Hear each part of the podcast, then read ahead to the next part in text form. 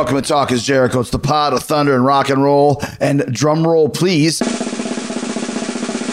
It's the Duff McKagan joke of the week. Chris Jericho. This is Duff McKagan calling you from Austin, Texas. I uh, I lost twenty percent of my couch yesterday. Ouch. Thank you very much. Ah,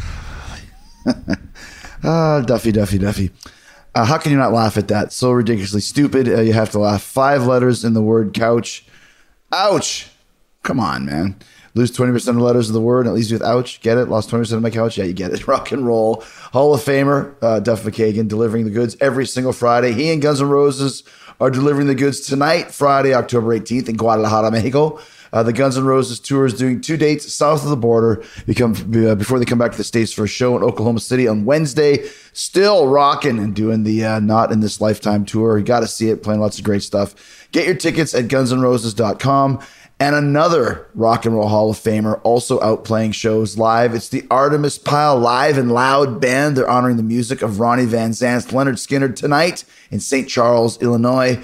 They're going to be on the Rock Legends Cruise 8 in February as well. Get your tickets at artemispyle.com. That's A R T I M U S P Y L E band.com. And for those of you who don't know, Artimus was in Lynyrd Skynyrd with Ronnie Van Zant. He replaced the original drummer Bob Burns back in 1974 after Bob left the band to health problems. And Artimus is sharing that story with us right here in Talk is Jericho. Uh, the first time he met Ronnie Van Zant, what his audition to join the band was like. But here's the crazy thing Artimus also survived the horrific plane crash that killed Ronnie Van Zant. Guitar player Steve Gaines, backup singer Cassie Gaines, the band's tour uh, assistant Dean Kilpatrick, uh, the plane's pilots. That was on October 20th, 1977, almost 42 years ago to the day. And Artimus is sharing details about the circumstances leading up to the tragic crash, the events that followed.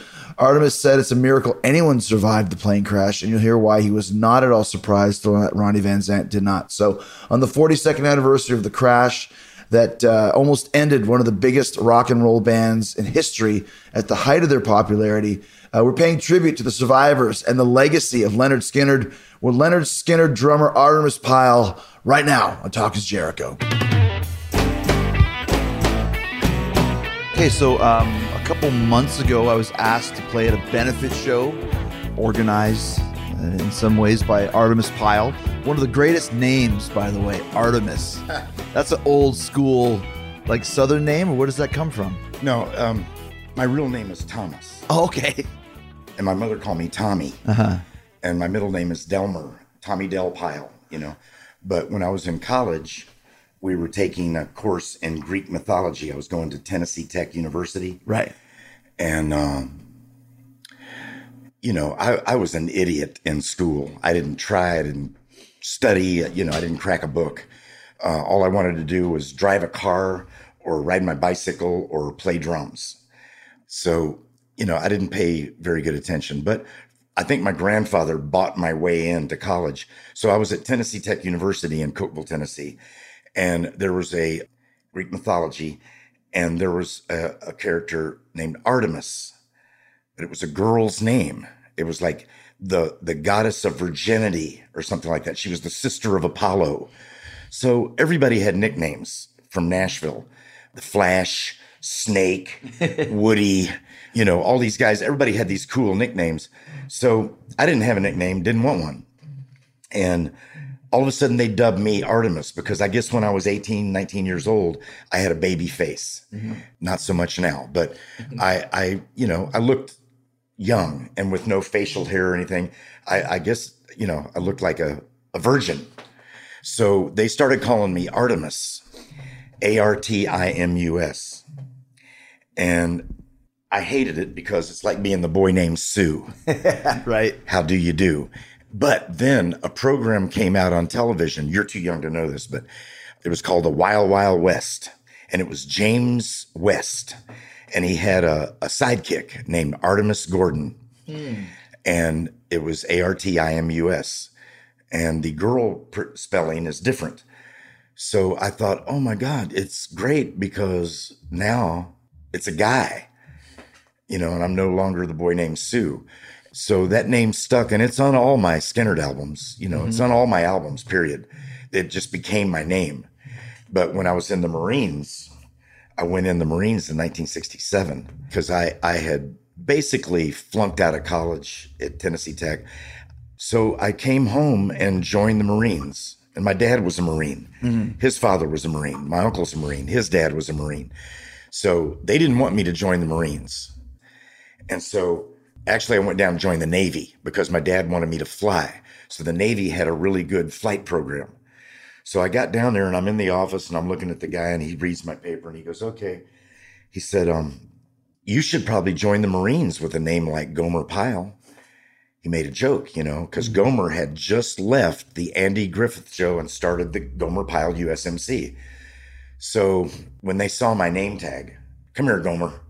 So I had to go up in front of like a lot of men that were getting ready to go to Vietnam. And we'd be at Chow, and there'd be 400 Marines standing there, and the DI would go, Pile. And I'd have to break ranks, run out. Sir, golly, Shazam, surprise, surprise, surprise. Hey, Sarge, the four things that Gomer always said that he got in trouble for. And so I'd have to say it country and loud as I could. Really? Yeah. At the top of my lungs. And so I got to where they make me do it over and over again. So finally I got to where, man, when they asked me to do it, I did it with all my might to get them off my back. And so, you know, I got to where I was screaming, Shazam! But there's all these guys, these Marines, and they're laughing, they're falling out, they're falling on the ground, they're rolling, you know. But I figure if some guy went to Vietnam, gave his life for this country, and had a belly laugh at my expense, no problem. So, I, uh, you know, I went in. I said, uh, I want to join the Navy and the flight program. And the guy goes, with a name like Gomer, you should join the Marines. And I basically said, F you. And I walked across the, the hall, walked into the Marine Corps recruiting office and joined the Marines. So I called my dad after I was through and I said, Dad, I'm all joined up. I'm hitched up now. And he goes, Great. You know, uh, where are you going to go to boot camp? And I said, Well, I've chosen San Diego. He goes, That's a Marine Corps boot camp. And I said, Dad, I joined the Marines. And he went, he uh, he he was proud of me for doing that. And mom and dad and my sister flew out to to San Diego and watched me, you know, graduate, which was a big deal because they didn't have much money. I mean, my mm. dad was an architect and a builder, but we weren't rich. So, you know, for them all to fly out there to see me graduate, I knew it meant a lot to dad. Mm-hmm. So, so you're talking about these early days of being in, in, in the Marines and flying all these things. How did you end up making the transition then from being a serviceman into being the drummer of one of the biggest rock and roll bands of all time? So, how did I go from being a brain surgeon to a shepherd? uh, well, as I say, I was about to solo in flight school, and I was taking lessons from an old sergeant major, and my dad had already soloed, and He was a flyer. He was a pilot. my dad was Yeah. a pilot, and he was out in uh, Albuquerque, New Mexico, and he was looking at a piece of property that he worked for a man named Burke Shaw, and he was the money man, Burke, and he sent dad out to Albuquerque to look at a piece of property they were going to build on. So my dad was the guy that would wade in there up knee deep in mud and build 400 homes on a property site he always liked to fly over the property site to see his geographical lay of the land, where he'd put his storm drains, where he'd place the houses. And he liked to do that from the air. And he was with a man named Robert Stubblefield, who had 36,000 hours of flying time. He was an aviation pioneer of the Southwest. So he was with my dad. They were hit from above and behind by a B 57 weather recon bomber and it was making touch and goes at Kirtland Sunport Air Force Base to the right. Dad was on final approach in a Cessna 150, a brand new one, and he was going to land straight ahead at Coronado.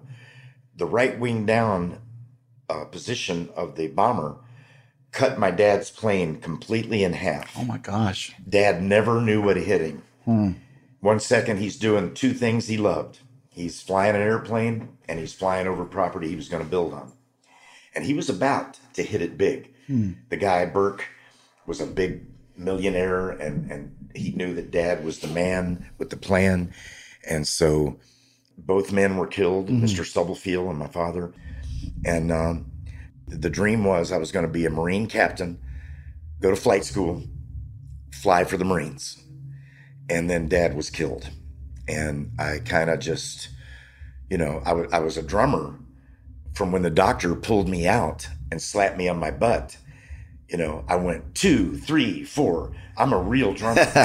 I'm, I'm a natural drummer. Mm-hmm. And I rode horses all my life. I ride like a Native American. I don't use a saddle, I use a bridle and a blanket. And um, I grew up with Al Gore, Al Gore Jr.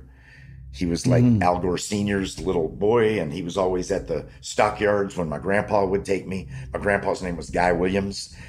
So I, I grew up, you know, he grew up to be the vice president, and I grew up to be this drummer for this mm. band called Lynyrd Skynyrd. What? Mm. How do you say that? But I was always a drummer, and my dad bought me a set of drums when I was nine years old, a set of red sparkle Slingerlands. And I just went back to what I loved. Um, you know, dad was killed. I went back to Ohio State University. I thought I'd try school again. You know, I was still an idiot. I didn't care about book learning, you know. I wish I would have, you know, because I let a lot of people steal money that I've earned for my family. But because I didn't pay too much attention to mathematics and all this other stuff, I've been ripped off The by business side. managers and lawyers. You know the Yeah. deal, man. These these guys, they slap you on the back. Yeah, man, you're the greatest. But all they're really doing is trying to get their hand in your pocket. Um, I was actually studying pre law. I wanted to be a lawyer when I was in school, but I didn't have the um, the brains to be a lawyer. You know, Right. so I went with what I did naturally, which was being a drummer. So I'd been out of the Marines a couple of years. Marshall Tucker were good friends of mine. Charlie Daniels was a good friend of mine. Um, you know, he knew that I was a young, hungry musician. And Charlie Daniels and the drummer for Marshall Tucker, Paul Riddle, are the guys that turned Ronnie Van Zant onto my name. And then Ronnie wanted to meet me. So I came here to Atlanta and there was a big show at the old uh, Fulton County Stadium. It's not there anymore, right? I don't think so. So it was the Allman Brothers, Marshall Tucker, Lynyrd Skynyrd, and they had just kind of started hitting it when they opened up for The Who. Right. And I just did a gig on a ship with Roger Daltrey. I saw that picture of Did you see the Sebastian, picture with Sebastian Bach. Sebastian? Yeah. I had no idea that Roger was the height that he is because I always thought he was 10 feet tall. Mm. Yeah, he sang like it. He will always be 10 feet tall That's to me. right. Yeah. And I also thought, you know, I didn't think that Sebastian Bach was six six. Yeah. He's humongous. Right. And and so Sebastian and I and Roger took a picture. Roger's like, Yeah. Sebastian's really tall. but that's funny though, because the Skynyrd opened for the Who on their very first tour. And I talked to Roger. I, I said, man, I said, you guys, whether you know it or not, are responsible for a lot of the success of Skynyrd because before they played with you guys, they played for like 50 people. Mm-hmm. And he goes, Yeah, he says, I was aware, you know, that Bob had some medical issues. And That's the original drummer. Bob, Bob Burns, Burns, yeah. You know, uh, Robert Burns. And I, I used to introduce Bob this way. Uh, Bob was in my band, APB. Now, I, I have a band. There's five of us. Mm-hmm. We go out all, all the time. We just played in California and Vegas, and we play all over America. And um, my band plays Lynyrd Skynyrd better than any band in the world. I'm 70. They're all like 55. They play the music with respect and honor and accuracy. And they work hard. And people love us because we play the music so well.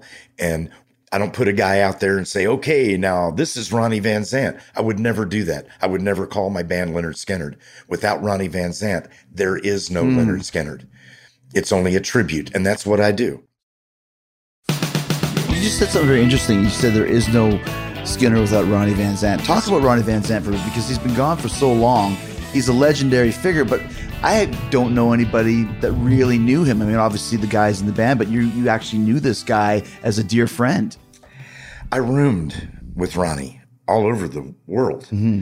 Japan. Um, we were on our way to Australia, all over Europe, uh, Canada, uh, Hawaii. So, you know, Ronnie and I shared a stateroom on our, one of our tour buses.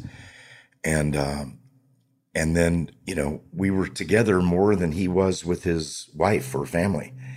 So I knew Ronnie really well. And Ronnie it was a great person. He was a gentleman. Uh, he had a beautiful handwriting, almost like a, a woman's. It was he had a like perfect cursive, Yeah. and he was a total gentleman. But when he got drunk, like anybody else that drinks too much, he turned into an asshole. When I drink too much, I turn into an asshole. So I try not to drink too much. Me too. You know, right. So I, I try to watch that. But you're talking about Lynyrd Skynyrd in the 70s, which was just the wildest time for rock and roll. And you're one of the biggest bands. I'm sure you guys were crazy half the time. It was crazy. Um, there was lots of alcohol, lots of drugs. It, it was out there, and you know, cocaine and uppers and downers, and you know, and I was the pothead of the group. The rest of the guys, man, they'd eat anything they could find. They'd snort stuff, you know, they'd drink everything, and they would bang everything that was moving. and um, I was an unfaithful husband. Uh, not at first. I held out for a while. But on the road, eight months with the band, I became an unfaithful husband. And I'd give anything to be married to the same girl that I married first when I was a Marines, you know, back in the Marines. Uh, her name is Patricia, and she's a wonderful person, and we're great friends. We talk all the time. But the only reason we're friends is because of the strength of her character.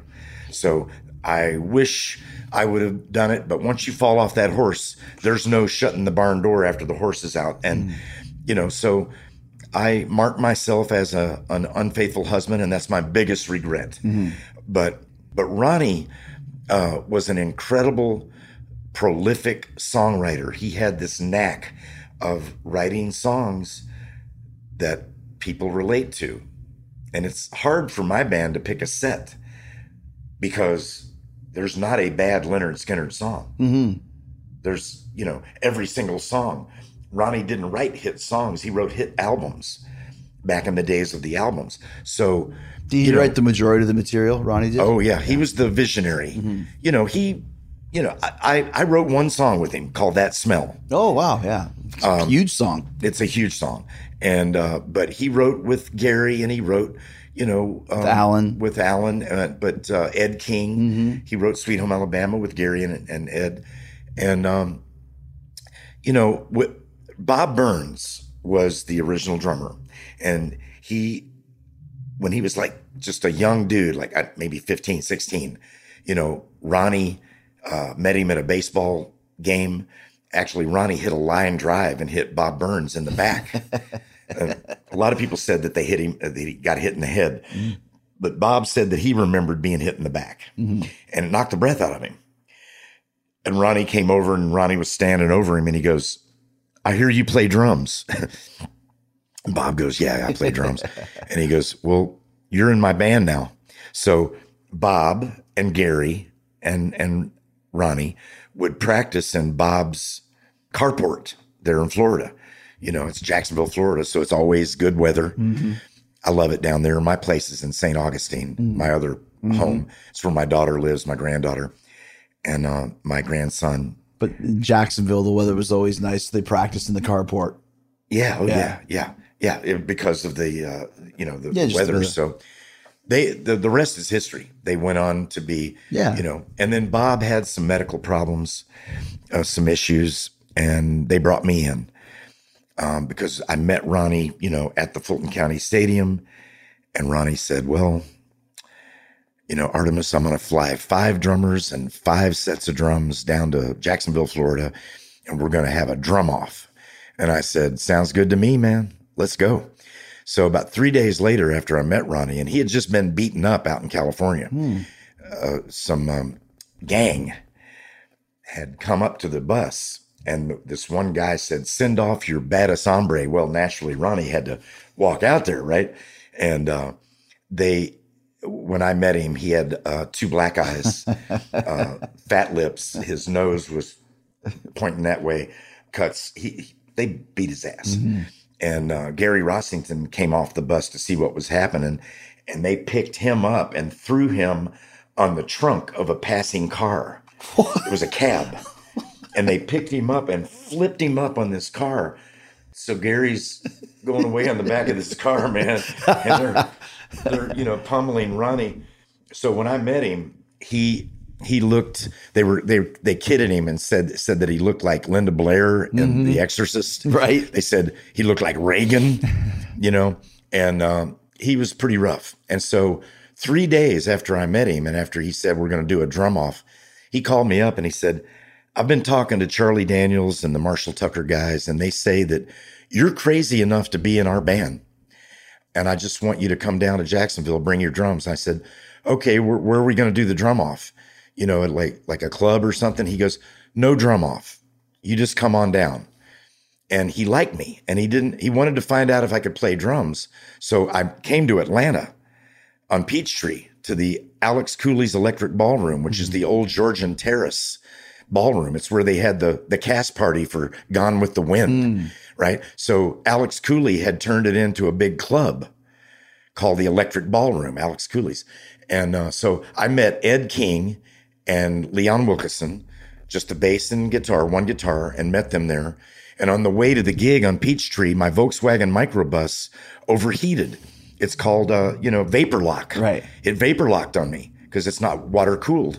So I parked it on the curb. On there was the Peachtree was four lanes. Boom, boom, boom, boom. And I was parked at the stoplight on the curb in the right lane. I packed up my drums and walked the last two blocks. It took me three trips. And I took my drums up to Alex Cooley's Electric Ballroom and auditioned. And it was about three hours. And I didn't care if they towed my van or if I ever saw it again. this was the gig that I was, you know, wanted to be there. So I auditioned. Ed King fixed me a Caesar salad at a restaurant next to the ballroom on Peachtree there. Everything was cool. Ed goes, called Ronnie, said, Yep, he can play drums. Hmm. So that was that was that. And I went back expecting my my van to be gone. Still sitting there. Still sitting there. And not even a ticket on it. And I left the emergency signals on, you know, and it's a German car, so the signals were still kind of bleeping, you know. It was it was good engineer. Right. And and man, I went in, put the key, started it up, vapor lock. It had it already got it, it cooled Gone down. away. And I drove back to Alex Cooley's, loaded up my drums, and uh, went back home. So yeah, that was that was my introduction to Well, Ronnie. I- I- you said a couple things when you said that you were crazy enough to be in the band. That's what the guy said. What exactly did that mean? You talking about from a party standpoint? Was a lot of fighting too, like your Southern boys? it was the the fact that I was a Marine. But how did that how did that relate to the rest of the guys in the band? Was everybody crazy and Skynyrd? Well, when when I when I say crazy, I mean kind of wild. Yeah, sure. So they they like to drink and do drugs and everything, mm-hmm. and I like to smoke weed. Mm-hmm. That was that was my thing. How big was Skynyrd, you know, at this point in time, like when you guys got to your zenith? Was it sold out arenas every night? Were you an arena band or was it more like civic center type venues? When I got with the band, they were hitting it, mm-hmm. And I went from just like they did. I went from playing for fifty people in some little club where I'd set my drums up, man, and play with anybody that would play with me, you know, to my first show with the guys that was like sold out arenas. And, you know, the biggest show I played was opening up for the Rolling Stones. There was mm. 300,000 people. The energy was unbelievable. I met Paul McCartney that day. I hung out with Jack Nicholson, you know. So, you know, these guys had done it. The, and I always say this their success was definitely not due to me. All I did was, I'm a live drummer, I'm a live guy. Bob was in the studio. I thought Bob, and I always said this Bob Burns played brilliantly on Pronounced, which is the album that really broke it, man. I came in on Nothing Fancy, Saturday Night Special. It was in on that Burt Reynolds movie. Mm-hmm. And uh, So so Freebird is you or that's the Bob? uh, the uh, I, Freebird is me on all the live stuff. But the studio version Bob is Bob. And Bob Sweet Burns. Sweet Home Alabama. Bob Burns. That smell is yours. That smells me. And Saturday special. What's your name? Which- yeah. You know, uh, all those other songs. Yeah. But Bob was Bob was there, and Bob wasn't. Uh, he he he was a live drummer as well, but he really it was Al Kooper, the producer. that was in Blood, Sweat, and Tears that produced them and that uh, produced uh, the Tubes and played on Dylan records, the, the famous Al Kooper. Yeah. Al was the one that got the warm, fuzzy drum sound that Bob got. And when I came in on Nothing Fancy, I did not like my drum sound. It was thin, uh, but all later on when they digitally remastered every all of our catalog, my entire drum sound exploded because it sounded the way it did where I was sitting at ground 0 mm-hmm. That's mm-hmm. that's the thunder that I that I bring right there. So they didn't it, it didn't equate on nothing fancy until everything was digitally remastered when they got that stuff going. And first time I heard me and Ronnie doing a song called Train Song, I was spot on, man, because we we rehearsed songs 50 times in a row. We'd be doing Sweet Home Alabama 50 times in a row. The rest of the band be going, Ronnie, please. I didn't care. To me, PT, physical training, is what I live for. Especially as the drummer. As the drummer. You got to be right. Yeah, it's got to be right. And- And I don't care if we did it 50 times. I was like, let's do it again. but the guys were going, Ronnie. And uh, so, you know, the sound that I got on uh, after everything was digitally remastered, I can live with for the rest of my life. And our, especially our live album that we did at the Fox Theater, you know, it was Thunder. So, you know, Bob's sound that he got on those, the unpronounced was, was awesome. And that was Al Kooper getting that sound. So Al, the day that I recorded Saturday Night Special, I had flown to Columbus, Ohio to sign the uh, wrongful death papers on my father's death. I was the administrator of his estate. And my mother was getting a big check, you know, from his death. Now it's not big compared to today's, uh, But at the time, but at the time, and and it should have been more. But I flew up and I signed the papers. I was the administrator, and I signed the papers, and then I signed the check, and I gave it to mom, and she drove me back to her house that my dad had built for her. Beautiful home. Dad was a builder, so she and I got into a fight because she was upset. I was upset you know, they gave me this piece of paper. This is your father's worth here. And it's like I'm signing this check and I'm looking at these lawyers, these blood sucking weasel attorneys, you know, and I'm going, wow, you know, and I was, I was mad. So I flew, I got in a fight with mom. I got out of the car at a stoplight. It was raining. I hitchhiked to the airport. I had my ticket. I flew back to Atlanta. I had $1 in my pocket and I at the Atlanta airport, I had to jump the curb because it was six bucks to get out of the parking lot, mm-hmm. and I didn't have six bucks, but I had a Volkswagen microbus, and you couldn't do that these days. But there was a curb about like this Mm-hmm. from the parking lot and the, and the road, so I walked my Volkswagen bus over that curb. Because man, I've run bulldozers, I've driven mm-hmm. jeeps, I can fly airplanes, I'd do anything. right. So I walked it over, got out, went to a gas station, put a dollar in the tank, drove across Atlanta, went to Studio One and recorded Saturday Night Special. Mm-hmm. And I was crying. I had tears. And uh, Al Kooper comes out to the to my drums and he goes, Artimus, what's wrong? You know, and I said, Well, my father was killed in a mid-air plane collision in Albuquerque. I just signed the papers on his wrongful death. I'm upset. You know, I flew up to Columbus this morning, and uh, he said, "I'm not trying to be insensitive." He said, "But use it, use that." And you listen to the way I play Saturday Night Special, man. I am laying on that mm-hmm. snare drum. I am mm-hmm. laying on it. You know, it's almost I I played it like heavy metal. So Skynyrd goes from like Saturday Night Special and Freebird, which is almost heavy metal, mm-hmm. to a song like The Ballad of Curtis Loew and Simple Man. And every single Skynyrd song that Bob played on and that I played on are different. There's no two songs that you just play a straight beat. Yeah. Every song stops, starts, little innuendo, uh, little uh, nuances, you know. So I'm very proud of that. That our band and, and Ronnie didn't he didn't hoochie coo around stage and you know and do all this stuff. He stood there at that microphone and he sang his words that he wrote because he meant them and you know. So you know that that that's how I got into the band. That's the first time I played that Saturday night special, and and Al just I said, you know, thank you. It's amazing to me though when you're talking about you know how big Skynyrd was, and then the fact that you guys started traveling, you know, by a private plane. I had no idea that even though you were involved in one of the most tragic, infamous rock and roll tragedies ever, that your father also passed away in a plane crash. Dad was killed in a crash. That's amazing. I've been in three airplane crashes. You've been in three airplane crashes. When I was 11, my uncle and I, Sammy J. Williams, it's my mother's oldest brother.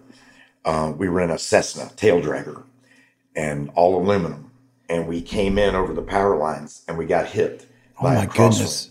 And we went like this. And I'm sitting on this side and I'm literally looking out my window coming in to the, is a grass landing gear. It's where all of our crop dusters, uh-huh. it's where all the, the guys that flew crop dusters, they landed. And my uncle had his plane there. And so we, we went sideways. And at the last second, Sammy J kicked the rudder like a move I've never seen before. He kicked that rudder and the plane turned hmm. almost straight on. But because we hit like this at an angle, we bent our left landing, um, our, our right landing gear.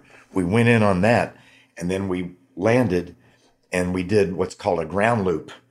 And we went like that and bent the wing and, and the landing gear. The plane was unflyable hmm. after we got through with it. But I was 11 years right. old. I thought it was fun. I was like, you know, I didn't say anything, but you know, I was like, hey, let's do that again. That was great. Sammy was white as a ghost. Sure. Because I was the oldest of all the grandchildren. My mother was the oldest of eight children, mm-hmm. two boys and six daughter, uh, six daughters. And Sammy was like white as a ghost because, you know, what would he do if he, of course, killed of course. the oldest grandson? Right. Um, but so that was I, the first one. That was the first one. And then the second one was in the Marine Corps on a search and rescue mission for a downed pilot. And uh, it was a Phantom. And they, they both punched out over the coast. And the uh, pilot uh, was killed, but the navigator made it. Hmm. And he landed in his parachute, but the, the pilot uh, didn't make it. So we found, we found both of them. So we were, we came in in these helicopters and we were going to land and get into boats and then go into the swamp and look for these guys. But when we came in, we had uh, power problems with the, it was a dual rotor. And I heard something, man, gear, I heard gears grinding. And all of a sudden, the back of the chopper dropped and we already had the tail down. We already had the, the, the, the tailgate down on the chopper. We were all standing there with our gear, full field packs machetes, everything to go into the underbrush and look for this guy. And and it dropped down like that. About 10 of us, 15 of us, a whole bunch of us just dropped out from about 60 feet up. You fell out of the chopper? Fell out of the chopper. And then so we're in the water and I'm looking up and that chopper's coming down on top of us. At the last second, the pilot, I don't know how he did it, he diverted it over and slammed in on a sandy beach. Oh my goodness. And missed us. And we had, I, I was trying to help one guy because he had a full field pack on. He was a short dude and he was underwater. He, he was struggling to get underwater. So I was trying to help him get his gear off, you know, and get his head above water. And I watched that chopper. I mean, it was coming down right on me. Hmm. And, and it went over and slammed onto a beach. They had to come in with a barge they had to take it out with a barge. It was unflyable. You're lucky you didn't die falling out of the chopper 60 feet. I know. You hit the water. We, we, were in the water, you know, reeds water, but it was it was deeper than this one guy's height. Mm.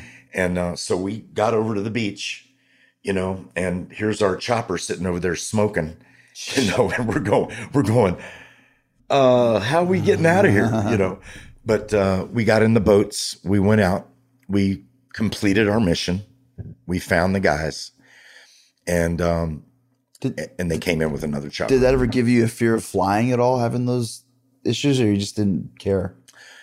No, I, I, I do not have a fear of flying. When I, I fly these days, I, I did a movie about Lynyrd Skynyrd's plane right, crash. Right. So I had to fly to L.A. like five times. I don't like getting on a plane if I'm not flying it. Mm-hmm. So I I flew out there five times, lots of takeoffs and landings, coming through Hartfields, Hartsfield, and going through Charlotte, and so that's the worst times are the takeoffs and the landings. That's when you got to worry about things. So lots of a lot of that. I do like everybody else, man. I I don't push religion. I believe in a higher power. I lived in the castle of King David. in Right. You said Jerusalem. that, yeah. I studied Old Testament. I believe in a higher power, but I don't try to tell anybody what that is. It's it's in my mind and my heart because you know I, I think there's something after this. But if I try to think about it too hard, my little human brain might explode. So I just live each day. Mm-hmm. So what I do is when I get on a plane, there's a prayer that I, I it's called the Wayfarer's Prayer, and you you say, you know, protect me against ambush, protect me against evil amble, animals. Uh, you're supposed to say it when you're leaving a city. As you leave the city gates, you say the Wayfarer's Prayer. Well, I I equate that into when I'm sitting on the tarmac, sitting on the runway, about to take off. When we power up, I put both hands on my knees, my my feet flat on the floor, and I say my prayer. And I end, it's Hebrew, it's a Shomei Atafila. And I end with that. And um, and then, then we pull off. right. And I figure, you know, a lot of guys will go, You've been in three airplane crashes. And uh, technically two airplane crashes and a helicopter wreck. Um, so I'm not going to fly with you. And I go, man, the safest place in the world is on an airplane with me. Are you kidding? What are the odds? What are the I'm- odds? I'm going to have a fourth airplane crash. Uh, but they said, well, you probably said that on the second one and the third one too. And I said, no, I didn't think about it that way. But I, I flew hang gliders for a long time. Yeah, yeah. You know, an 18 foot Rogallo wing. It's a Delta wing. You jump off a cliff and you and you you fly. But then uh, my last uh, plane crash and car wreck, I had a really bad motorcycle wreck.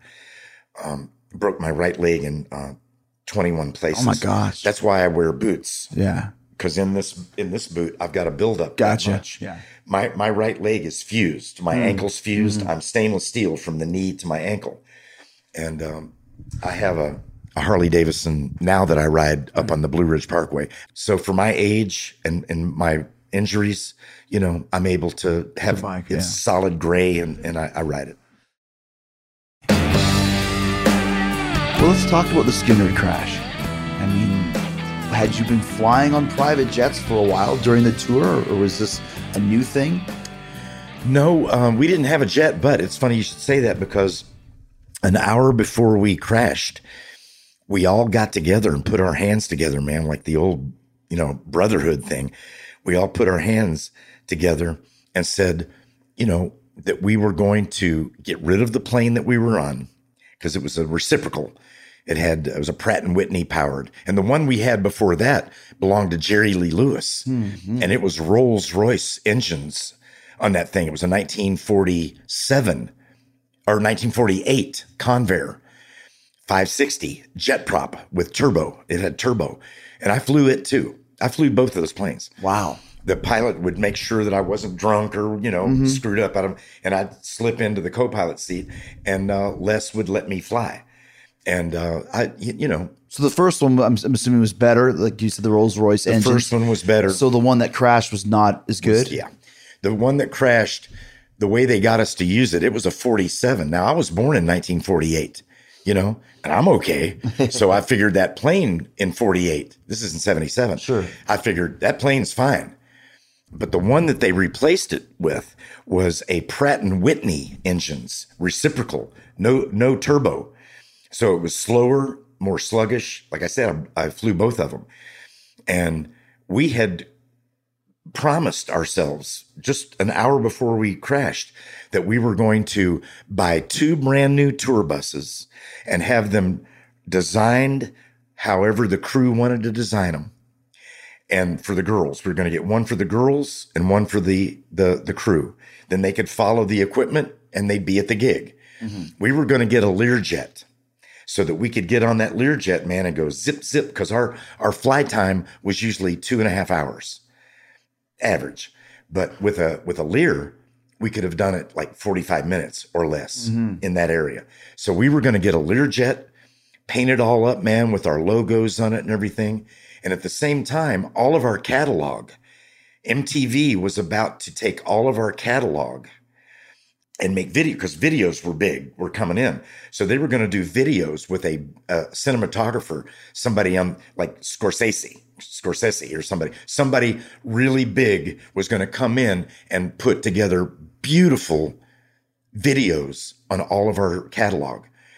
That never happened. All of that that that cool stuff went to 38 special. Wow. Remember their remember their videos? Sure. They had those beautiful videos. Teacher, teacher, and all those tunes. right? Yeah. All that cool stuff. Well, that's what was going to happen to us. But because the singer of 38 Special was Ronnie's brother. It was Donnie, Ronnie's Donnie Van Zant. Donnie yeah. Van Zant. Mm-hmm.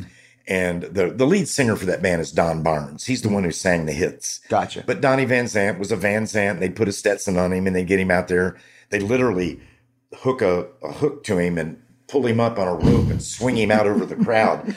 And he'd take big full bottles of full cans of beer and pull them in deep, deep, deep, hitting people in the head. Oh man, see the scar? I got it from Donnie Van Zant. He hit me in the head with a full beer. Um, so that that's yeah. So what- you what guys had made this pact that we're getting rid of this plane. We were getting rid of the Yeah. plane.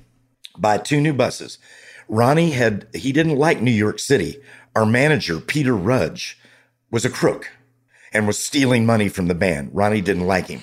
But Peter Rudge, when we crashed that airplane and Ronnie was killed, Rudge made multi millions of dollars because he had a key man life insurance policy on Ronnie. so the two people that made the most money when Ronnie was killed was his wife Judy and our road crew, uh, one of the guys, Craig Reed, was carrying the divorce papers. Ronnie was divorcing Judy. He told us that he was going to pay her off, divorce her, pay her off, and send her on her way. That's what he told us. And Craig was carrying the divorce papers on, on the plane. Hmm. And so when Ronnie was killed, she hit the lottery. And she hmm. has used that money to try to divide and conquer Lynyrd Skynyrd us men, us idiots, every since. And because she's got a bunch of blood sucking weasel attorneys up in New York City that would sue their mothers, you know, she's been able to divide and conquer and cause so much trouble. And, you know, united you stand, divided you fall, right? And and Judy has divided us. Mm-hmm. She made a billion dollars because Lynyrd Skynyrd is a billion dollar Sure. industry. Sure. So she's got multiple millions of dollars. Peter Rudge, the manager, made multiple millions of dollars. He bought a, he bought a soccer team with the money he mm-hmm. made from Ronnie's death. So a lot of people were going, let's see, Judy and Peter made millions of dollars. Everybody else got screwed. You know, so there was a few conspiracy theories going around at that time. But, you know, I don't buy into it. Sure. Sure. Sure. I don't buy into it. So where were you guys flying from? Greenville, South Carolina. That To- was the last night that Ronnie Van Zant ever sang Freebird was in Greenville. And ironically enough, the very first major gig that I did with the band was in Greenville, South hmm. Carolina. The last gig that I ever did with the band that Ronnie sang Freebird was in Greenville. And you guys were flying to Baton Rouge. And we were on our way to, to Baton Rouge, Louisiana. And uh, we were going to pick up a mechanic that was going to come out. We had our name painted on the nose of it. It was red, white, and blue. You know, we wanted the, the other Jerry Lee Lewis's airplane, man, because it was cool. But that was the plane that we had, and we were going to get the Learjet. I mean, that wasn't just something we were tossing around. We were going to do it. Mm-hmm. And then Ronnie, the reason I was telling you about Peter Rudge Right. was because Ronnie didn't like what was going on in New York City. Ronnie explained it to us this way. He says, guys, if we send a million dollars to New York City and it's supposed to end up in our bank accounts, you know, in our families in Florida, a million, a million bucks doesn't show up. Mm-hmm. And it's not even Peter Rudge's unbelievable 30% that Ronnie was talking about. Wow. He was talking about a lot of money didn't make it to where it was supposed to make it. So Ronnie and all of us had designed a studio with loading docks for our semis to back in and load the equipment, apartments for all of us that lived out of state to live in while we're, you know, in in country, in town recording. Yeah. you know, recording and, and rehearsing, a, a beautiful rehearsal studio, a recording studio, and offices. We were going to do the whole thing in Jacksonville, Florida. That was going to happen. Ronnie had told Rudge, hey, man, you know, I feel like there's money that's missing. So we're going to move every, the whole operation to Jacksonville. And uh, I don't think Rudge liked that. So, you know, uh, we ran out of fuel. We took on 400 gallons of fuel in Greenville, South Carolina. That did not top off the tanks. A pilot, if you're a pilot, you're supposed to take a wooden stick and put it down in your tank. If you're the gauges on a 47 or a 48 airplane, hmm. you don't really want to trust all your gauges. Um, Old school, put your dipstick in and see what you, got. You take a wooden stick and you look on and you see where your fuel level hmm. is. Well, they didn't do that. Hmm. 400 gallons, it did not top off our tanks.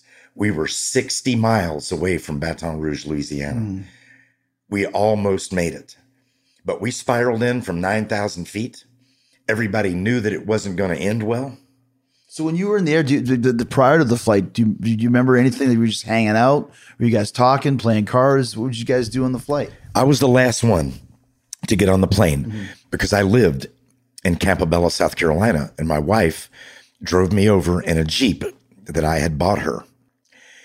I had many Jeeps. I'm a Jeep freak. And uh, so I had bought her this really cool brand new Jeep for having my second son, Marshall. He was born March 23rd, 1976. He's my bicentennial baby. And I bought her this Jeep. She drove me to the airport through all the little back roads, through the peach orchards.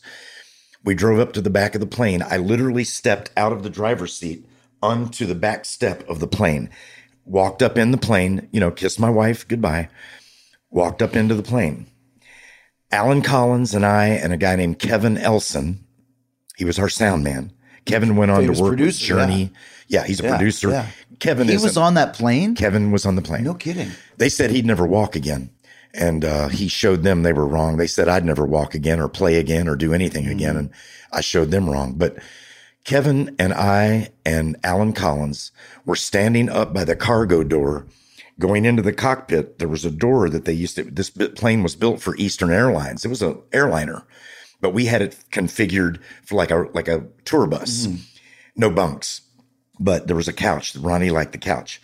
So the door was open and we're watching them try to start the right engine and it's choking big black smoke. You know, it's Yeah, cho- yeah. choking down those all those jugs. Right. Man, it's firing off, but it's choking out black smoke. And I'm going, hmm, that's not good. So we had called ahead to Falcon Airways in Dallas, Texas. They were sending a mechanic to meet us in Louisiana to fix the plane until we got our Lear. So I'm standing there and Allen and I are smoking a big fat doobie, you know, and I'm looking over at the tarmac and I'm thinking to myself, that's the last time I saw my father was when he flew down in a Beechcraft Baron. It was a company plane, twin engine, and they're nice planes. And he flew down in the company Beechcraft Baron and he took off from right then. And I'm looking at the place where my dad took off the last time I saw him alive. And I'm smoking this doobie and I'm uh, with Allen. I don't think Kevin, Kevin wasn't a, a he, he wasn't a pothead, but I am a pothead. Yeah. So Allen and I are smoking this big doobie. Allen's birthday is July 19th. Mine's July 15th. Both of us were went on a full moon. man, our water was a sloshing. and we and and Allen was a wild dude, man. So we're smoking that doobie, and I'm thinking this, you know, okay, that's where I saw my dad. Now I was kind of melancholy. So, but I but I thought, you know, dad would be really proud of me. And um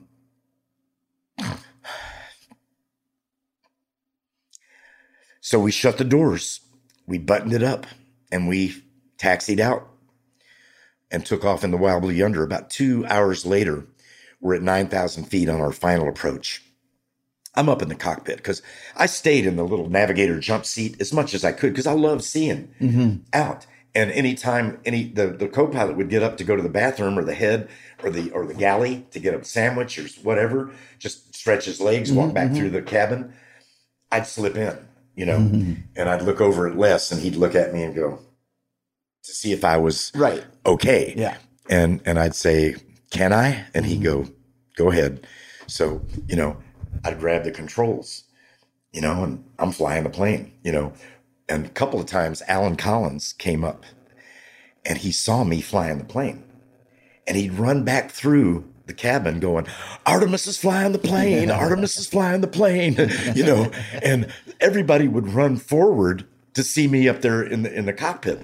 So I got to the point where if I ever did get to fly and I'd slip in the the cockpit, I'd shut the door mm-hmm. so that nobody could come in and see, you know, because I, I, I enjoyed that. Um, So but that was you were sitting up there, getting was in the there. final approach, right? and the uh, right engine choked out, and that's the engine we were having trouble. And I said to to um, Walt Walter McCreary, the pilot, I said, Walt, we've got we can fly on one engine, right? Because they're they're built to fly on one engine. You just adjust everything, and you can you can get it down. And he said, Oh yeah, yeah, we can fly on one engine. And then while we were saying those words, the other engine choked out. And I know in Marine Corps, uh, on the planes that I worked on, A4C Skyhawks, you've got a main bag and you've got wing tanks and you've got drop tanks. And you can transfer fuel from the drop tanks into the wings. And then you can transfer fuel from the wings into the main bag. But we didn't have any fuel to transfer. He was like, you know, he's hitting all the things trying to transfer fuel, and there's no fuel to transfer. we were out of gas. And I'm sitting there going, wow. So I got up and walked back through the cabin, told everybody, buckle up, put your seatbelts on, get a pillow, you know, uh, get into position. When we, you know, when we when we come in, you're going to have to like lean over and put your head between your legs, man. That's that's the way it's done. And I was, you know, I told everybody to put out your damn cigarettes, you know, and uh, get ready. And so I went back to the cockpit and I sat down, man, and we're we're looking. We're coming out of the clouds. We're trying, we're still in clouds. So you're just gliding. Scary. We're gliding. And we're looking, you know, all of a sudden we drop below the ceiling and we, we could see. And I saw trees. I'm seeing trees and I'm going, hmm, you know, and we're still gliding and we're going to try to make, you know, Walter turned to me and his eyes were freaked out. His eyes, he, he was, he was, he was, his adrenaline was pumping. And he said, You better go back and strap yourself in, Artimus. I didn't say a word. I just got up like a zombie and I walked back and I strapped myself in to the first seat that I came to, which was over the left wing on the aisle behind Cassie Gaines and next to a guy named Don Kretschmeyer. He was worked for Showco, our, our lights and sound. We had everybody flying with us. We had lights, sound. We had two guys from Rolling Stone that were traveling to write an article about So us. you got like 15, 20 people on this? we had 26. 26 people. 26 people on board, and uh, six were killed on impact, and me and 19 others, which is unheard of. That uh, the way our plane was torn up, it's unheard of that anybody survived. So you strap yourself in and now you're going down. And Now we're going down. So I see uh, John Gray, the the co-pilot. He comes back through the cabin and goes, uh, "We're going to try to make a field or or a, the interstate." We were running parallel to oh I fifty I 55. It goes from Memphis down right there. We're running parallel to it. So we're all going, okay. So it's just like when a car runs out of gas, you still have control, but but so you still can control the plane. You just can't slow it down, but you still can steer it. And We still had hydraulics. gotcha. Okay, I got you. That's yeah. We had hydraulics. So- So they could, the, you know, the flaps, the rudders, everything worked. So you're trying to guide it over to the interstate so you can land flat. Yeah, because it's a it's a 1947 airplane. They didn't have digital control. they had no computer. Of course. you know, right? So it's all fly by wire. Mm-hmm. And so we're looking around. I, I'm strapped in, and then Ronnie comes down the aisle, and he's going to the back of the plane. And I thought to myself, that's that's a good thing you know, Ronnie's going to the back of the plane. It's safer back there. And all, then he, all of a sudden, I realized Ronnie's coming up the aisle. He's right beside me. I stuck out my hand. We did the old hippie handshake, you know, boom, boom, boom. Mm-hmm. And we're, we got the hippie handshake. And Ronnie gave me this beautiful smile. We didn't say a word. And he had told me in Tokyo, Japan, that he would not live to see 30 and he was going to go out with his boots on. And it was just me and him sitting in a bar in Tokyo at the at the at the cocktail lounge. He said that, and I said, "Oh, Ronnie, man, you're gonna live forever, dude." and he will. Mm-hmm. His Yeah, right. he'll live forever. Yeah, yeah. So the thing about him not living to be 30, he said that he was 29. Wow. That day he was 29. Wow. And so Ronnie knew his destiny. Mm-hmm. And yet, what did he do? He walked back to the front of the plane. He had a pillow. It was a crimson maroon velvet pillow that we we had different pillows on the thing, and he had grabbed one for impact. He was going to put it, you know, in his lap, and he we shook hands. He gave me this beautiful smile, and then walked up the aisle. And it's the last time I saw him.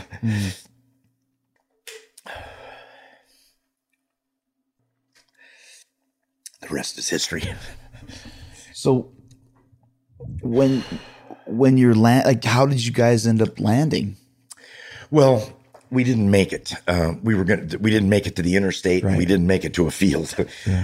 As we were going in, this is disputed, but I heard it. I know what it sounds like. You were I- there. I was there. I heard the landing gear go down.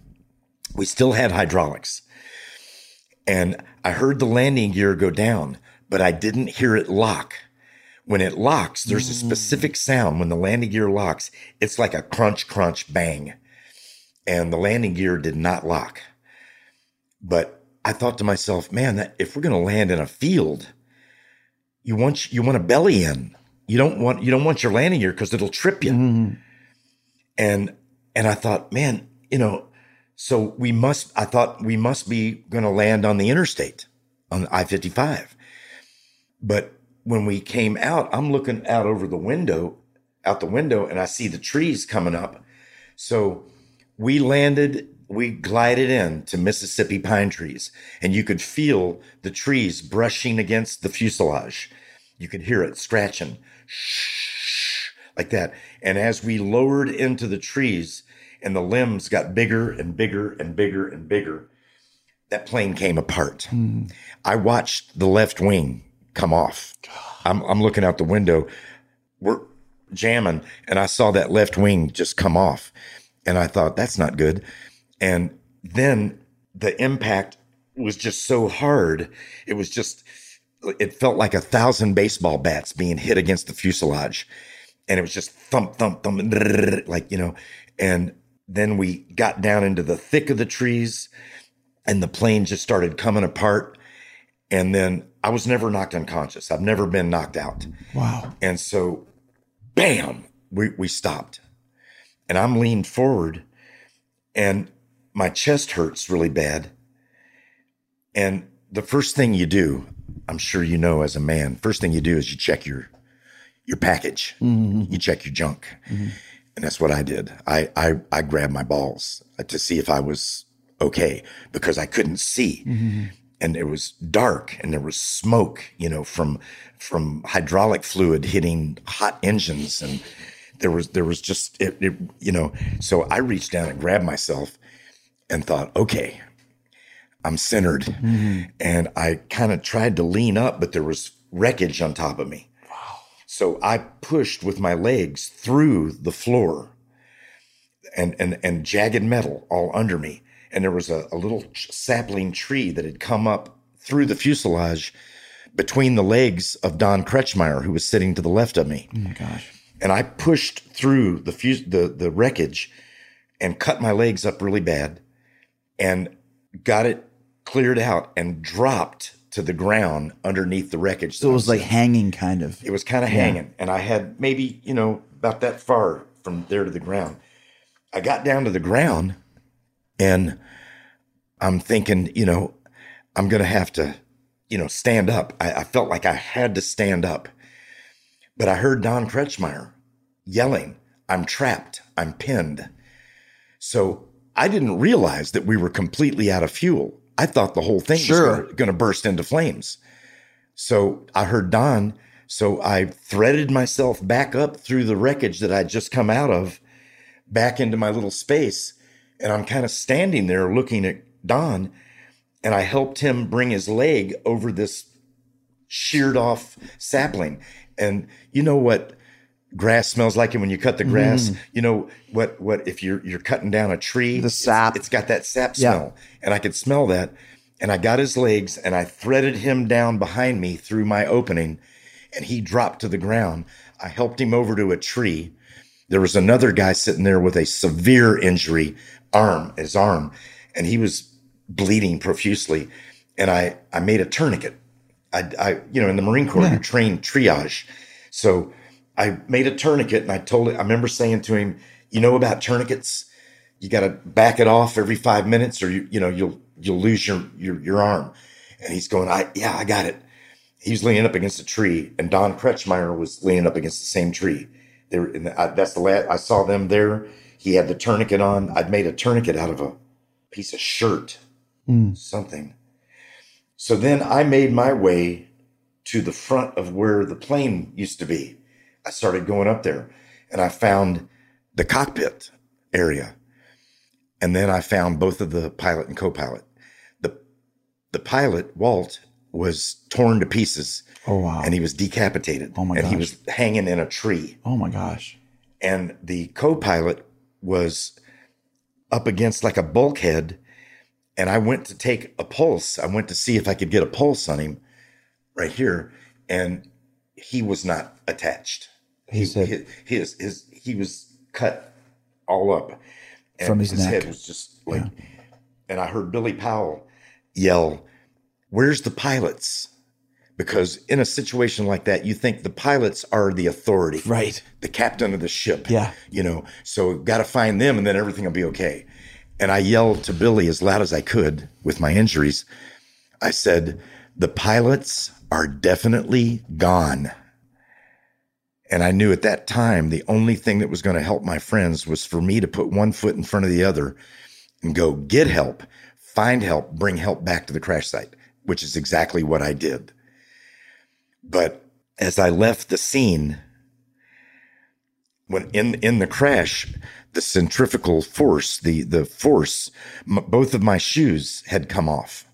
My boots, I had on, they were steel-toed LOX boots, L-O-X, which stands for liquid oxygen. In the Marine Corps, when you work on an airplane and you're putting liquid oxygen into the plane, you have these boots that they they issue you that they're not laced up. So if you drop liquid oxygen into your boot, you can get your boots off quick. And I liked them. They were black. They had steel toes over, uh, under the leather, and both of those boots had just come off my feet. Wow. So my socks were about six inches over the edge of my toes. Oh yeah, yeah. And so I couldn't bend over to pull my socks up or take them off. And there was a, a jacket. It belonged to Steve Gaines. It was a, a, a denim jacket hanging in the wreckage. And I just looked up and I saw it and I, I pulled it out and I knew about shock, that I'd be going into shock. So I put it around me. I put it, I, you know, I got my arms in and it was painful to put the coat on, but I knew that I needed to something warm. So I started walking and I got into water. There was like a black water. So you're walking through a forest, There basically. Yeah. was a little swamp and Yeah. a forest. yeah. And uh, it was difficult because the briars and the brambles underneath me were getting caught on my socks. And I was trying to pull my feet. And it was, it was just, so I got through the water and um, there was a snake that slithered by me.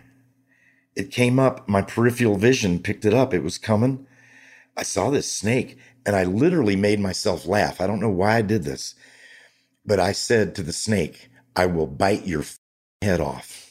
I said that out loud. and when I heard myself say that out loud, I laughed. I kind of went, What are you doing? Mm. You know, and the snake just slithered on by.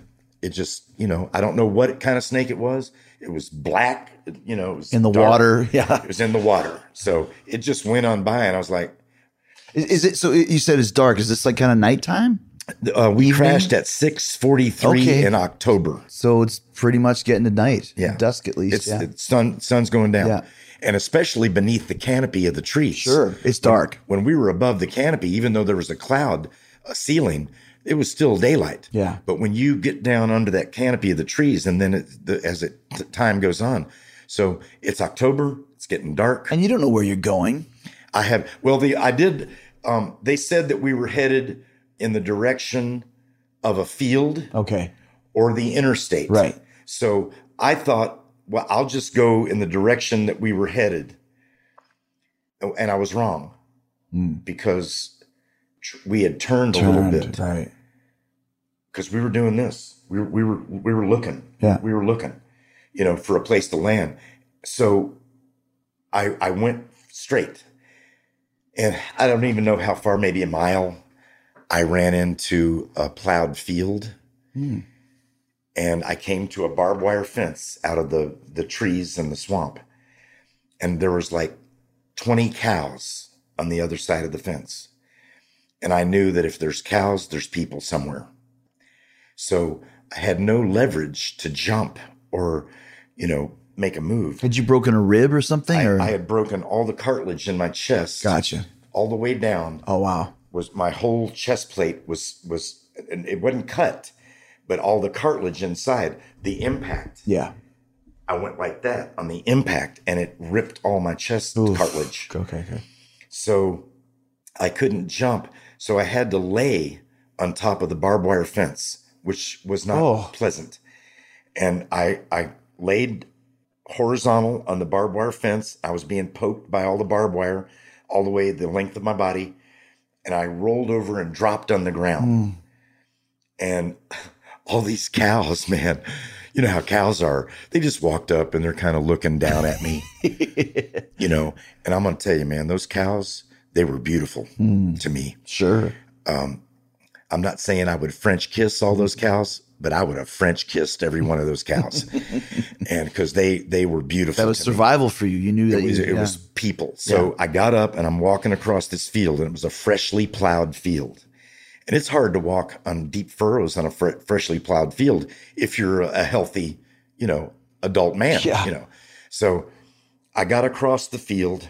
I found a, a gravel road, and there were some guys behind me that started coming out of the plane. Uh, Kenny Peden, uh, P E D E N, Kenny. He worked for Showco. And then Mark Frank, who lives in Spartanburg, South Carolina. They were some degree, you know, they, they were about something 100 yards or whatever behind me when I came out into the field. And they kept yelling for me to wait. And I, with my, you know, as much breath as I could, I said, I can't wait. You wait. I got to go. So I got to the gravel road out in the country. I turned to the right because I heard music coming out of a pickup truck that was sitting in a field up off the road. And I saw it and I could hear the, the, peep, I could hear the music and I saw people and I started kind of stumbling that way. All of a sudden, the pickup truck comes out on the gravel road and hauls ass bes- uh, right beside me. It kind of almost spun me around like a cartoon. And it smoke, you know, uh, uh, dust from the gravel road. And they thought I was like some escaped criminal or something because I'm covered with blood. Oh, And- you're bleeding too. Right. Yeah. And I look like Charles Manson, you know, right? So I'm like, so they're not going to stop and go, hey, can we help you? Mm. You know, and this is back in the days where hippies, you know, weren't uh, the Sure. uh, pillars of society, let's say. Yeah. And uh, so they passed me. I'm choking on the smoke. So I turned and kind of just kind of like a zombie, just kind of started following the, the, the truck. It was going somewhere, you know, and maybe there were some people. So I passed a driveway and it was a, a farmhouse and a barn and a barnyard. So I turned up in the barnyard and uh, I started walking toward the house. And a guy comes out of the house with a gun. He sees me and he tells me to stop. He says, stop. And I, I tried to stop, but I was, you know, I was stumbling and I took another few steps and he, I heard a gunshot and I felt something sting me in my oh left my shoulder gosh. and I, I was already in shock from the plane crash. So I didn't know what it was. And I saw cotton on the, on the, the coat that Steve Gaines had, had little pads, like this coat I'm wearing, had a little bit of a pad, you know, in, in the, to, to give it shape. And I saw it, it just like that, uh, cotton, like a puff. And I, I, I was confused, but when it hit me, it spun me. Oh my gosh. And I spun to the ground and I yelled with what I thought was the last breath I ever would take plane crash. And uh, Johnny, Johnny Mote, he ran over, he picked me up and he said, Oh my God, I'm so sorry. And he That's the farmer. that was the farmer. He was a, a, a 20 year old farmer with a, you know, hard Yeah, yeah, working. yeah. He looked like freaking uh, little Abner, man. He had a little waist. He had a big man. He was built, you know, he had arms on him, man. Mm. And he just kind of picked me up, took me into his house, into his little farmhouse. I didn't even ask. I walked over to a wall phone. I picked it off the thing. I dialed my number directly. I dialed my wife and I said, honey, she picked up the phone and I'd just seen her two hours earlier. Right, right, she took right. me to the plane. I said, honey, we've had an airplane crash and there are people that have been killed. I said, I'm alive and I got to go back. I said, you're going to see it on television. You're going to hear it on the radio, but I'm alive.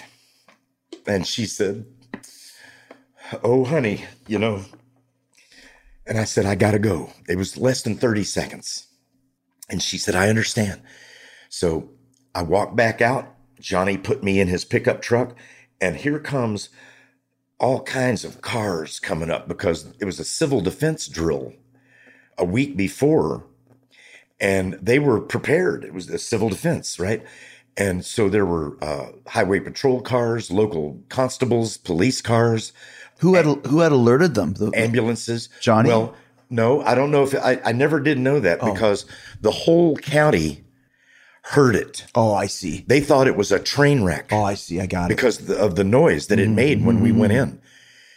And and just uh, all the farms around there, all the people heard it, and they thought a a train had derailed. So they all, you know, mustered up, you know, to come for that. So they they came to that area. So they were all pulling up, and, and you know, and it was it was a sight for sore eyes to me because it was mm-hmm. help. Mm-hmm. So Johnny put me in his pickup truck with that big strong arm. He just held me up against the seat and he said, You point, I'll drive. And I just went Mm. like this. We went out of his driveway, through a ditch, up a bank, through a fence, boom, boom, boom, like that. And I'm like, you know, he's holding me. And behind us are all these rescue vehicles and going across. Some of them could make it, some of them were four wheel drive, some of them couldn't. Some of them got stuck in the field.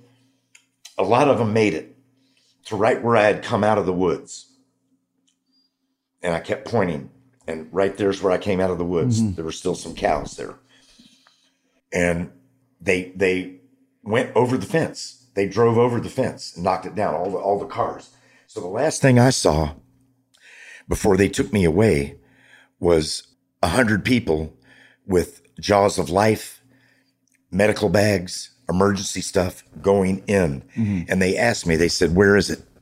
And I said, If you take a baseball and you throw from home plate to center field, you'll be right on top of the plane. And the guy looked at me like, Got it.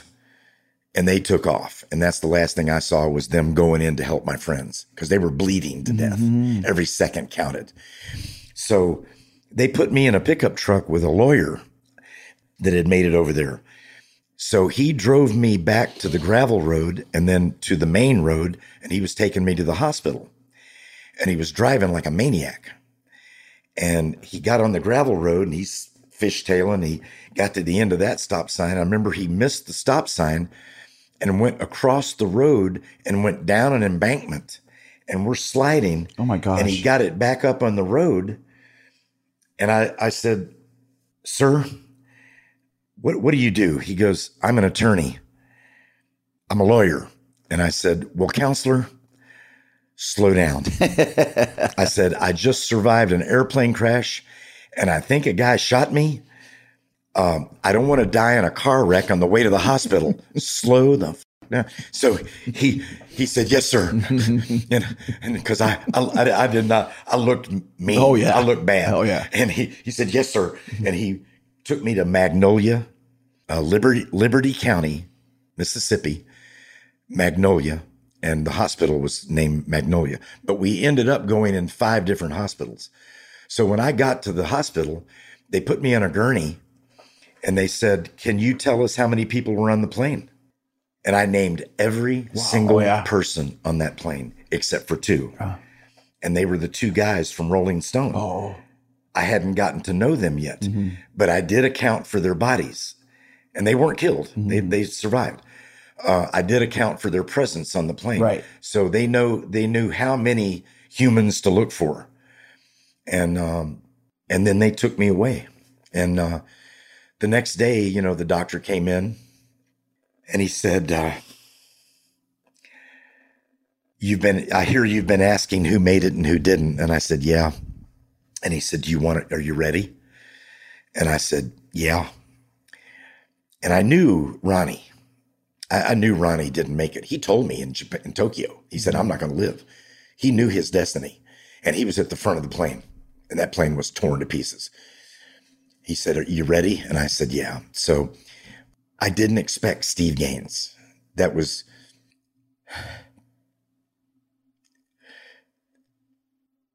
that was that was a shock. And then Dean Kilpatrick, and I knew the pilots were dead because I found them. That wasn't, you know, a shock, but And what was Dean? One of your crew? Dean was he Dean man. There's a new documentary out called "If I Leave Here Tomorrow." Yeah. it's on Showtime. Yeah, I haven't seen it yet. you should watch it. heard it's it's on Showtime Demand. Yeah, yeah. If you go someplace, watch it because it's really good. Mm. Gary spoke really well. He's funny. Ed King spoke well. He was funny. Judy Van Zant, even though you know she's greed has ruled her life, she spoke well in in the documentary. But they talk about Dean, and he was like Ronnie's personal guy. Gotcha. Dean would uh, arrange. Uh, he looked like a rock star too. He had long hair. He was a handsome guy. He was fun, you know, and uh, he would arrange limousines, uh, hotel rooms, flights if we needed it. Uh, he would arrange anything. Gotcha. Yeah. You know, if somebody in the band wanted something, He's an important guy to have. he was the road. guy. Yeah. and he'd be on stage with towels and cigarettes. gotcha. You know, and and uh, and shots. He's a road manager. He's a stage manager. He he really he really was the stage manager, road manager Yeah. guy, and he was killed. And and Dean was a, a great person, and and that you know I hated to hear that, but I knew he was up front. So the pilot, the co-pilot, Dean Kilpatrick, Cassie Gaines, Steve Gaines, and Ronnie Van Zant, um, you know, did not survive. But it was, you know, it, it's something I think about every day. It's it's not like you know you're bringing up stuff. When I really get into the crux of it, sometimes it's very emotional. It's hard sure it is, man. it, it wells up. I, I never know when to expect it, but I think about it every day. I think about them every day, and every time I play music, and I'm playing the Skynyrd songs, uh, I think about them. I'm I'm drawing strength from all of them, you know, by playing that music, especially the Skynyrd stuff. I push everything else aside. I push all of the pain. I'm in a lot of pain uh, all the time with my legs and my injuries and stuff. Uh, I push everything away and I concentrate and focus immediately, uh, directly on those songs for that two hours that I'm on stage. sure. And it saved my life. I was talking to Dave Grohl back at Christmas. I did a thing to, to raise money for the Habitat of Humanity. It's called a Christmas Jam. Uh, Warren Haynes does it every year, raises, builds houses for people that need homes. And Dave Grohl, he came out and played guitar on Simple Man. We, it was the last song of the last day of the jam. It was sold out. The place had been sold out every day. Everybody was in great spirits, man. We were expecting two feet of snow that Yeah. night. I, I drove my Jeep because I got a winch and I got four wheel drive, and I took my son because he had a ticket to go see it. Mm-hmm. And they they when I drove up, they said, "Artimus, you want to come in?" And I said, "Okay." So I came in. Place was packed. Dave Grohl calls me up on stage to play Simple Man, and I, I'd seen him before the show. And he said, "Man, we both lost our singers That's right. in tragic circumstances. We're both in the Rock and Roll Hall of Fame." And I said, "Because of Ronnie." He, he goes, and and uh, and he said, uh, "And music brought us both back to life." And he and and Dave said, "We're kindred spirits, man." I said, "I reckon so, man. We are. Last couple of questions for you. What exactly what were your injuries then? You had the cra- the this cartilage uh, issue and uh, some cuts, stitches. Um, cuts in, you know, on my Yeah. legs for pushing my way through the wreckage Sure. metal. And, uh, yeah, that was, and then, and then wh- wh- who was like the first? Do you remember who you saw from the band? Like, did did you did you guys ever see each other in the hospital at all, or was it like? I guess my question is, when did you all get together to kind of discuss and figure out what the f- you're gonna do? well, I went, I was, I could walk Right. and I wanted everybody, we went to five different hospitals. They medevaced Gary and Allen because their injuries were so bad to, um, Let me just say, everybody was bad. Like Everybody was- had like Billy everybody Powell almost lost his, nose. Bill- Billy's nose was almost severed. Leon's arm was never the same. He had to play his bass basically upright for the Yeah, rest of his had to have a career. special bass thing made. So Leon was uh, DOA. They lost him. Wow. Uh, they lost him two times, where they had him and then he they lost him. They had him. They lost him. Then he came back. Leon was amazing. He was totally cut. His whole gut was cut open. Oh. They had to open him up right here and so and wire his mouth shut. Wow. You know, he was swelled up. But I went to see everybody that I could. I couldn't see Gary Allen, but I, I went to see everybody else in the hospitals that were close to my hospital in Magnolia after three days. And I had my friend, Jack Diamond Phillips, drive me to the crash site. And they were loading pieces of the plane. They had big trucks. They had bulldozed a road into the plane. And they had a, you know, a, a dirt bulldozed road and they had big trucks. And they were dropping pieces of the airplane into the trucks and it sounded like the crash. Mm. And it really mm. it affected me. And i saw some guy leaning on a shovel made a comment about a bunch of drug addicts. And i went for him. Big old dude had uh, bib overalls on and my friend jack diamond phillips he put his arms around me and he said no Artimus don't do it Jack's gone now too. He was an amazing person, but um, he drove me around to all the hospitals so that I could see everybody. And I went in to see Leon, and they said he's in ICU. You can't see him. I said, "Oh, oh yes, I can." You know, and I just started walking down here. and a nurse ran up and started to grab me, and I heard a doctor say, "He was in the plane crash. Let him go." And I walked into Leon's room and he had every machine you could imagine hooked up to him. His eyes were like glassy and just bugging out of his head. His he had swelled up. He was all swelled, and uh, he should not have lived. And I I just I just looked at him, and I said, "Are you in there, man?" Because he couldn't talk. I said, "Are you in there, dude?"